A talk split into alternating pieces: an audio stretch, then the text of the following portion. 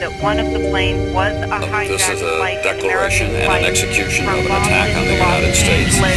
two of our most conspicuous symbols of the American system of capitalism. as well The Pentagon, which of course is the headquarters of the most mighty military in the world, was attacked today as well. Pentagon. Uh, the White Jamie, House has thank been you very evacuated, the Again, State joined Department by has been evacuated, Bolton. financial markets have been immobilized, all flights taking An off after enormous the fire attacks were on on. several sides of the building. People trying to get evacuated. There's the tape of the second plane hitting right there, even as people were trying to get out of the first plane. This is war. Uh, this is a declaration and an execution of an attack on the United States. There are no At words Pentagon. that can describe this.